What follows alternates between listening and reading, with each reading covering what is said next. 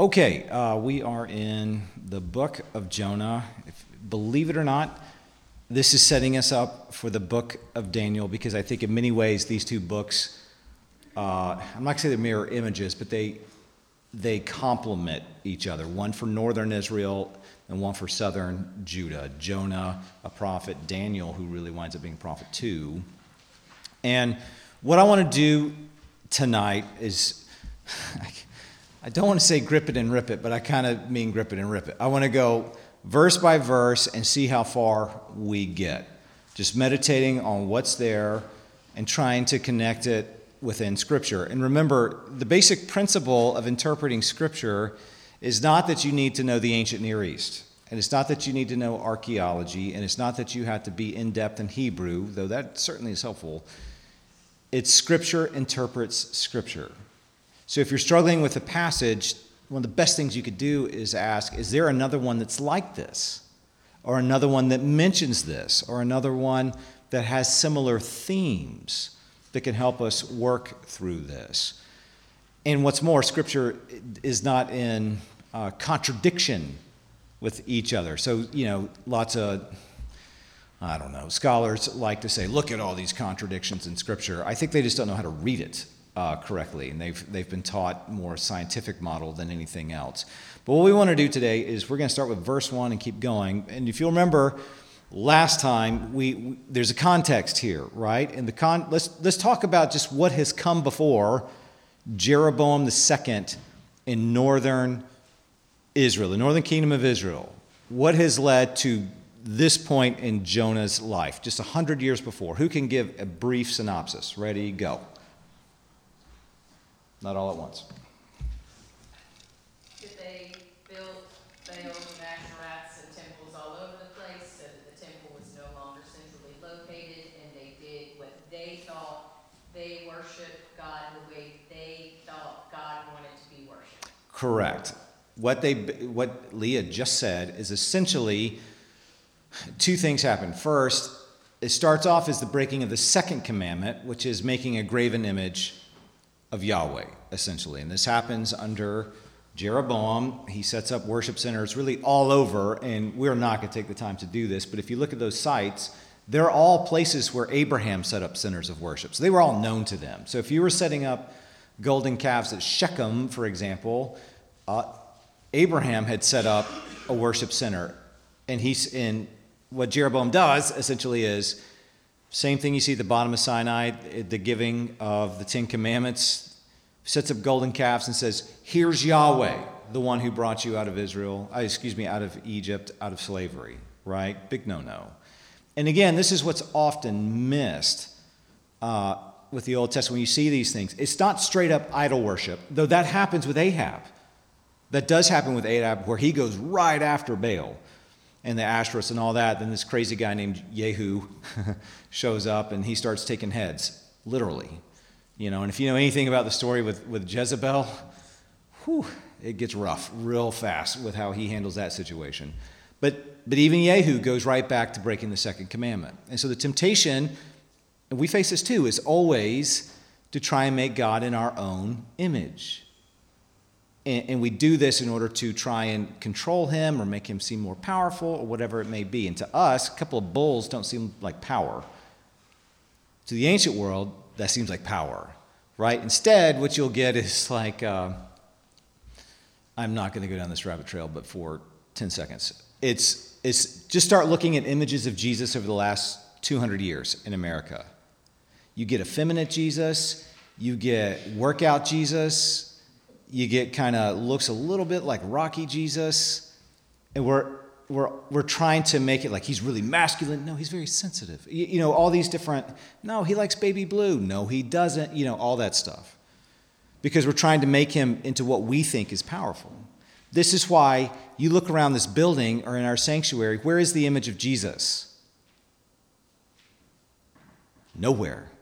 We have symbols, right? That point to his work. And this too, we, these are, if you didn't know, these are our three chief symbols sacrament, word, and then cross redemption, right? All these things. And within this one, you get, with the table, you get both resurrection and, and his, his sacrificial death, right? So all these things have been leading up to Jonah, and he knows it, right? Jonah is a prophet to a, a sinful walking away from the Lord that's been, you know, Israel, Judah does this and does this, it goes up and down. Israel just, mm, it just tanks, right? Then we talked about uh, two important laws in Deuteronomy. Deuteronomy has been showing a lot uh, on our Sundays, but uh, Deuteronomy 4, which straight up says, Listen, if you start doing this, if you walk away from me or you start worshiping me according to graven images, I'm going to hammer you and I will remove you from the land. You will be exiled. And when you're in your exile, there you will learn to call on me. He's telling him this is going to happen in Deuteronomy, right? So this is several hundred years. You still have the period of the judges, you still have Saul, you still have, you know, the Davidic dynasty, all that to come. So there's that. I think Jonah knows his law. Then there's Deuteronomy 32, in which he says that basically the same thing You will forsake me. You will go after these other gods eventually. And when you do, I will send you out, and I will use a people who are not my people to become my people. And when I do that, you will be jealous for me as I am jealous for you. And so if you're going through books like, say, Hosea, uh, go read that book. Boy, he had a tough time uh, as, a, as a prophet. But, you know, he, he, Hosea was called to take, it's debated, but it looks like a, either an extremely loose woman or a prostitute as a wife, and his first child is named Not My Child. God tells him to name his kid that. Not my kid. Can you imagine that? It's not like, hey, Sawyer. It's like, hey, not my kid, come here. Did I see you hitting your brother? Not, no mercy? That was the other name of his kid, right? Tough to be a prophet. Um, all that is in the background. Jonah, I think, is safe to say, faithful prophet. Uh, you've already had guys like Elijah, Elisha, Amos is a little bit after Jonah, and if you want to read that message, it is basically God showing up with a hammer, get ready. Uh, Hosea, as I've already mentioned, he's saying, Listen, y'all are not my people.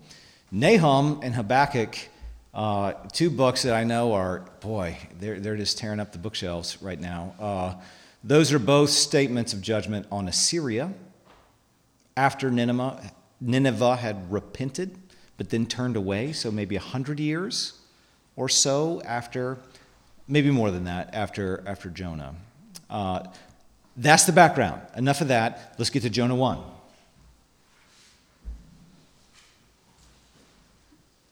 All right, so let's read verse 1 here. Now the word of the Lord came to Jonah, the son of Amittai, saying, So, right from the beginning, what does this tell you about Jonah? He's a prophet. The word came to him. Does that tell us anything about him anymore? He's from a known family? Yep, there's that. Amittai's a known family. He's, he's within the court for sure. It also tells you that he's probably a faithful guy, right? The word of the Lord does come to unfaithful people, like, say, Nebuchadnezzar, and it winds up in his conversion. But this is, this is probably a faithful guy who's been serving. The word showed up to him. And this is what it says Arise, go to Nineveh, that great city and call out against it, for their evil has come up before me. All right. So what's the message? What's, what's Jonah supposed to do? And let's, let's walk through that, that sentence a little bit. So what's he supposed to do? Be a missionary? What's, what's the specific line? He's supposed to do what? Right. Call out against. So there's, I think, some misunderstanding with Jonah when he finally, and we know how the story goes, when he finally goes and gets on it and he says, 40 days in your toast, and people say, see, he's a reluctant prophet. That's what he's supposed to say. God is against you. So I think he's actually preaching the exact message God wants him to preach, right? Which should tell us something about telling the truth in our culture. That we should maybe not be quite so affirming and maybe just be willing to tell the truth. And I, and I don't think, well, who knows, but I doubt Jonah was going through like, hey, morons. I think he just preached the word, right? All right, so call out what about what does it mean by that great city? What do you think? Is it just big? Do we see Nineveh mentioned anywhere else in the Bible? Here, here's a hint. If I'm saying this, the answer is yes. We see it anywhere else in the Bible? It is notoriously evil. That is true. Look up Genesis 10. Oh, yeah, we're going to be playing sword drills today, so you might as well have your Bible out. Genesis 10.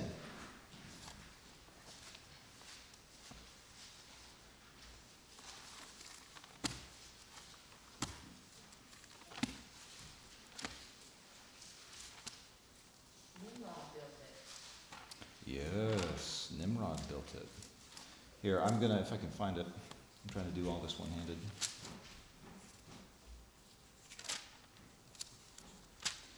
So if you look at Genesis 10, Genesis 10 uh, is a genealogy, go figure, uh, a genealogy uh, coming out of uh, Noah's descendants and his family.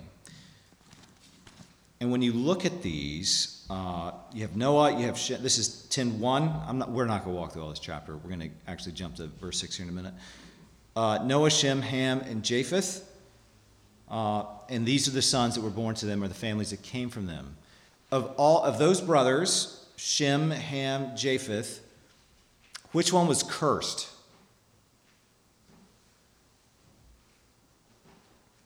It's not because his name sounds like pork. Ham, right? So the, the cleanness has nothing to do with it. All right, that was a joke, sorry. Um, look at verse 6. The sons of Ham. So these, these are sons that have been cursed, right? That are, they will not inherit the kingdom. They will not be a part of Noah's family. The lineage actually goes through Shem, but here it goes. The sons of Ham. See if any of these sound familiar to you Cush, Egypt, Put, and Canaan already not a good start, right? The sons of Cush, Seba, Havilah, Sabta, Raama, Sabteka, the sons of Raama, Sheba, and Dedan. Cush fathered Nimrod. He was the first on earth to be a mighty man. Notice whenever you're reading through this and they, they just take an aside, like, hey, y'all, this guy, you're supposed to go, whoa, okay, who is this guy? Now, we read that mighty man. What is that? We don't exactly know what it means in verse 9 that he was a mighty hunter before the Lord. Therefore, it is said, like Nimrod, a mighty hunter before the Lord. It, this guy must have been well known even at this time period with Moses, like a man of notoriety, like we might say, like Caesar, you know, or Zeus, or I don't know, Artaxerxes, whoever, right? I don't know what it means, a mighty hunter before the Lord, and, the, and scholars are absolutely divided over what that means, but it, he is notorious at the very least, and he was, he was a big, big deal. The beginning of his kingdom was Babel, right? Then he has Erech, Akkad, and Calneh in the land of Shinar. That's basically the land of, of the Babylonians. From that land, he went into Assyria and built Nineveh, Rehoboth-Ir, Calah, and Resen between Nineveh and Calah. That is the great city. So, when it says that great city, where are you seeing the lineage happening here? It's through Ham, who is cursed, right? He's the one I'm not going to walk through all of what this means. I'm just not. But he's the guy who was cursed by Noah, and rightly so. Uh. Correct. The Babylonians and the Assyrians come from this guy. He's at the very least incredibly warlike in some way. And so when you're looking at Nineveh, it's a great city. It says it there, and it says it again in the book of Jonah.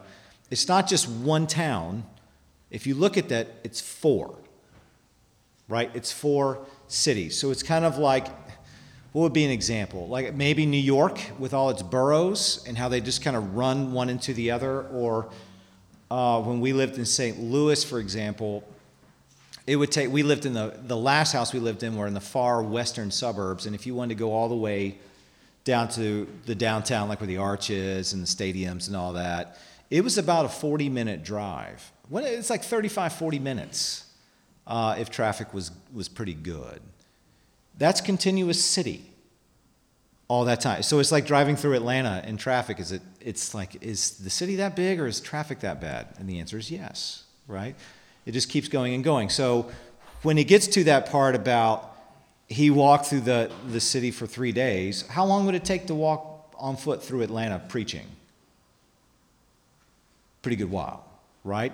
So, great city. There's already, you should have in your mind, where has Israel been? Not good. What does the law say? Right, you're going to be exiled from the land that I gave to you. And what's more, I'm going to make a people who are not my people, my people.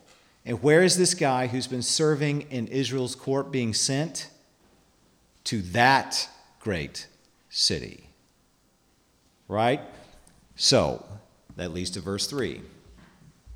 Why then do you think Jonah fled to Tarshish, which sounds like a speech impediment? uh, Tarshish, from the presence of the Lord. So what is what is that? What does that mean? Let's let's talk through what's going on there with verse three. Why would he flee? And what is the significance of the places where he goes to? And why does it say the presence of the Lord? What do you think?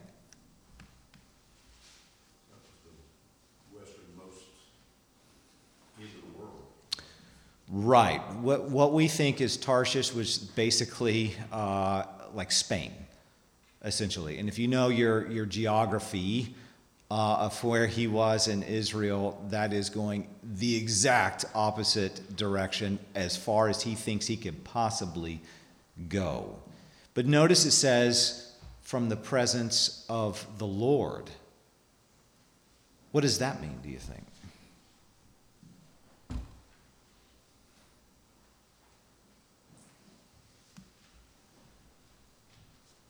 He's not pursuing the Lord, I'm sure. If he had a relationship with him to start. Mm-hmm. Does he think that God's not there because he hasn't been preached there yet? Could be. That could be that he thinks God is not there. That's true. Or that he's, he's just running from his relationship. That, I think that is certainly true. That he's like, uh uh-uh, uh, i am not doing this. God's presence is, is his temple, right? Right, that's right. The assumption is that God is on his holy hill, which is at the temple. But let's think about this too. They don't have the temple already, that's down in Jerusalem. Right? They've been wor- worshiping in false centers at Shechem, among other places, right? So he's, he's trying to do what we often do when we sin. We're trying to act as if God cannot see us or will not find us. Right? So think about it. Uh, when I am at a basketball game and I decide in that moment these officials are desperately wicked and they are, we are all here in need of justice, and I'm going to stand and make my opinions known. Am I considering first, what are the, because I'm sitting on the front row because I'm that guy, what are the people behind me thinking, like, Baldy, sit down, right? Oh, oh yeah, and these people know I'm a pastor. But am I considering what God thinks in that moment? And the answer always is no, even though I, I think I'm justified. Probably not. Right? This is what happens in sin is that we we imagine and he does too, running from the presence of the Lord. He thinks in this moment that somehow God is not the, the God of the heavens and the earth, despite what he's going to say in the coming verses about God. Right? So he thinks he can run from God, and he thinks that somehow God does not see me. This is kind of akin, I don't want to beat this too much. This is akin to, you know, ah, we're going to have a casual faith Friday. It's all right. God's not going to do, except he's purposely, I do not want to do what God wants to do. Well, if you read Deuteronomy, he also knows what's gonna happen. The Israel, the the Jews are gonna be cast out. Right, And somebody Right. Right. She's thinking, well, that must be the Ninevites. So Right. God is sending me there. Right. They will come and take over Israel. That's right. Warren just nailed it. Uh, Jonah has figured it out. If I can't do my job as a prophet, then God can't turn Nineveh to be his people and to rule over us. So I'm not going to do my job. I'm just going to go run as far as I can possibly go away from God, away from this calling, and in turn, Nineveh will not be, uh, we will not be exiled there. That king will not be over us. They will not be God's special people. None of that stuff. I think that's all in view. I think he's, he's figured it out because he's a, he's a sharp fellow. All right, so let's look at, we're on verse 4, and it's 6 o'clock. But the Lord hurled a great wind upon the sea, and there was a mighty tempest on the sea, so that the ship threatened to break up. Uh, let's just keep reading a little bit. Then the mariners were afraid, and each cried out to his God, and they hurled. Pay attention there. That's a repetition, right? God hurled the sea or the storm. The sailors hurled uh, the cargo that was in the ship into the sea to lighten it for them.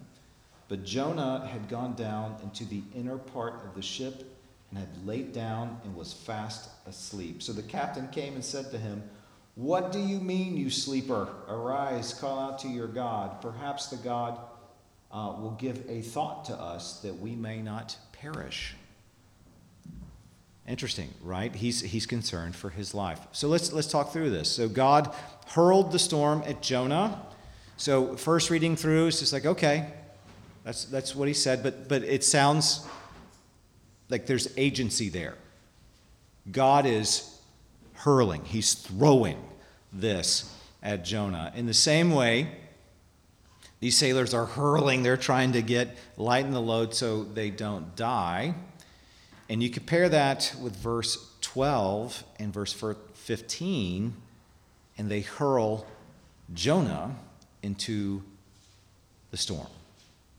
So, all this hurling language, and it's very specific in the Hebrew, and it means just what it sounds like. God is throwing, they throw the cargo, the final cargo they throw, Jonah, right, into uh, the storm. Now, we usually look at this and say, What on earth was up with this guy who was able to sleep in this storm? Was he really tired? I've even taught on this passage in years past and, and thought about it in terms of maybe it's kind of like uh, the guy who's been busted in jail, who's, who's guilty and he knows it, and so he's just going to go ahead and get a good night's sleep. He's there, might as well. Right? That's shown up in movies before, so shame on me, I guess, right, for thinking that. Are there any other, here we go, get ready. Are there any other places in Scripture where you see someone going into a deep sleep and then things happen? Yes, Adam is, is the first one. What happened with Adam? Yeah, the woman. They took a rib and made a leg. That's right. That's right. That's Genesis 2. That's, uh, that's Genesis 2. And what's really interesting there, uh, this has come from study recently. That term that, that is used for rib is kind of a later usage uh, in the Hebrew. This is crazy when you start to think about it. You, you read the Hebrew text and you think, this is all the words they had. No, it's not. They had thousands upon thousands of words. And the word that's being used there originally means side. And it comes to be known as rib. And it makes sense. Your rib is, is on your side. But that same word is used to describe the side of the Ark of the Covenant, for example. And what's being pictured there, this is incredible. If you look at Genesis 1 and what God does in his creating, he makes something, he evaluates it, and then he separates it into something new each time. So he separates, he, he creates the heavens and the earth, then he separates them into day and night with light, and then he separates again and puts things in there. He separates the, the land from the dry ground, and from that he puts in more things. And with humanity, if you go through Genesis 2, God invites Adam to basically look for a partner. among the animal kingdom and lets him discover that there is none for him. And so the only one suitable is one just like him. So what he does is he takes what he has made and separates it. He separates Adam into two that are complementary yet different. And what's fascinating about this is that from there, when Adam sees, it's not just like, wow. It's not just that, though there's that aspect to it. He recognizes that from one has come two, and what is intended is back to one. And that's why it says, for this reason, a man and his wife will separate from their parents and become one new family, and so forth and so on. So there's one example. Can you think of another example? Yes, when Jesus fell asleep on the boat. That's right, which is the last one, I believe. There's some more in the Old Testament. Yes, Abraham, Genesis 15. That's right. Uh, in Genesis 15, this is the covenant in which uh, Abraham has to sacrifice uh, animals, cuts them in half, and then that fiery presence of God, like a fiery pot, passes through the middle, and this is where he makes a covenant. He formalizes the covenant. Before he does that, Adam, uh, excuse me, Abraham falls into a deep sleep, right? And that's what happened with Adam. And it's it's not just merely like, uh, yeah, that dude's got sleep apnea or, or something like that, right? This is actually a technical term that that's kind of sleep of death, is what's in view that he is in kind of a, a different setting. And what comes, if you look at it, what comes from Adam is new life.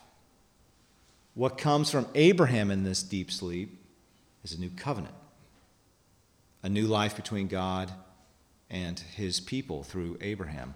There's another one.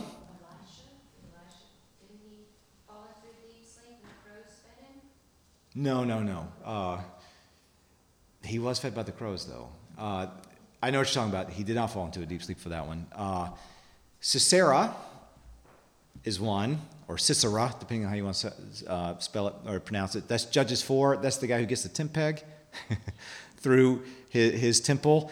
Uh, and, and there's a whole song about it, and it's, it's pretty awesome. Uh, it's the same term there, and, and kind of what's at thought here is when you are put into the deep sleep, what either results is death or new life. It's one or the other. It's so, in some ways, this is going too far, but in some ways, I think it anticipates, as you know, the New Testament talks about the first death and the second death. Everyone dies except for Enoch and Elijah. Everyone dies, and you will either be raised up from the deep sleep or you will remain in the second death, which Revelation talks about. I think that's all probably in view there. There's another one. I could belabor this for a while. I'll stop with this one because we got to talk about the storm. Daniel is one. Maybe that's the one you're thinking about. Daniel in Daniel 10, when he receives a vision of the future blessing of Israel, he falls into a deep sleep, and it, it's a troubling vision he receives, but still. So that's what's happening with with Jonah here, he's falling into a deep sleep. It's not just that he can sleep in a storm and he's got great sea legs. That is not what's in view. This is something that's happened to Adam. This is something that's happened to Abraham, and now it's happening with Jonah. I want to backtrack for just a second. We'll end with this. Are there any other places in Scripture where storms show up with God's presence, do you think? And I, I just showed my cards. I think God is showing up via this storm.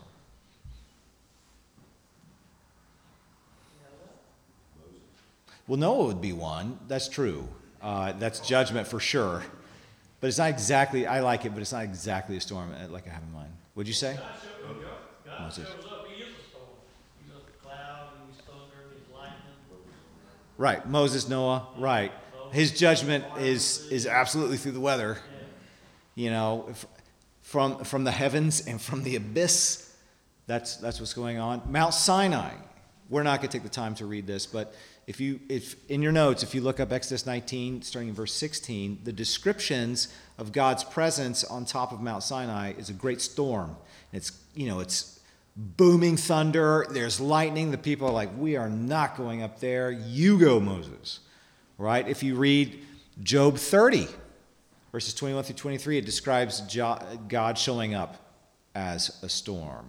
Psalm 107, uh, if you just pick it up at verse 23, it's, all, it's actually recounting a lot of the Old Testament, Psalm 107. It sounds just like Jonah and what he's talking about. Isaiah 4 2 and following does that. Isaiah 17 12. And it compares the seas are like the Gentiles. In fact, that's a theme throughout the Old Testament that you have to learn to catch that the ocean or the seas are often compared to the Gentiles and the nations. Israel is the land, and the, the, the why do the nations roar? Why do the seas, you know, all that? That's the Gentile nations wanting to eat up Israel. That's the imagery that's going on. So when you start to put it in that perspective, Jonah is running from God. A storm shows up. It's God's presence. He's hurled at him. He's in the midst of the seas. He's in the midst of the Gentiles. That's where he is. And of course, we have Jesus stilling the storm, which is, by the way, a purposeful replay on Jonah. The difference is uh, Jonah gives his life for the storm, uh, which I think anticipates another character in the New Testament. Jesus stills the storm, right? Jonah calls on his God, right, so to speak. Jesus is God, right? So these, these things anticipate each other. And we'll stop with this. Some of these things are missed on us because our, our modern assumption about storms is that they are merely natural except when God wants or chooses to use them. Right? And the reason we tend to shy away from that is not only because of the culture we are in, but also because we rightly don't know how to assign judgment.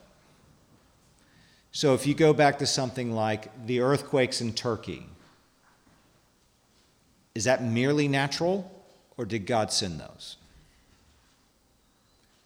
If we take the Bible seriously, we have to say God sent those. Now, the question is for what purpose? And the answer is that I have no idea, but for his own glory. Right? He does that.